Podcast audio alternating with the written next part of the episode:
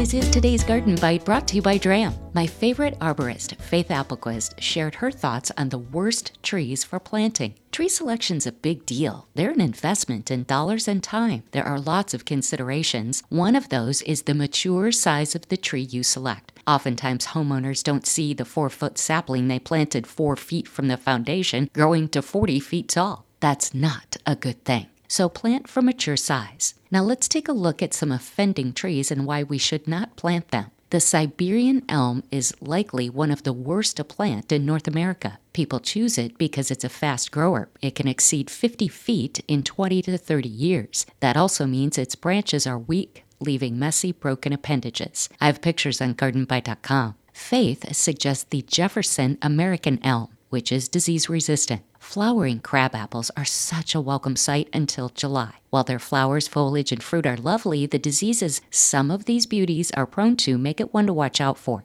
That said, I have a list of disease resistant varieties that will make you much happier. One of those is Royal Raindrops, which I have in my front yard, and Firebird I planted last year. Love them. Check out gardenbite.com for pictures and more information. Another tree that I planted many years ago, Autumn Blaze Maple, Faith calls Autumn Disaster. Ouch! It grows fast, has gorgeous fall color, and is weak in the crotch. The first big storm could take it out. Faith says don't take it out if it's healthy, but don't plant another. Instead, plant ginkgo biloba. Dramm's Color Storm Soaker Ring is great for young trees, shrubs, and raised bed gardens. Thoroughly waters your plants with far less water wasted. The Color Storm Soaker Ring is made in the USA from recycled material. Purchase Dram at your local independent garden center or online. That's today's Garden Bite. I'm Teri Knight.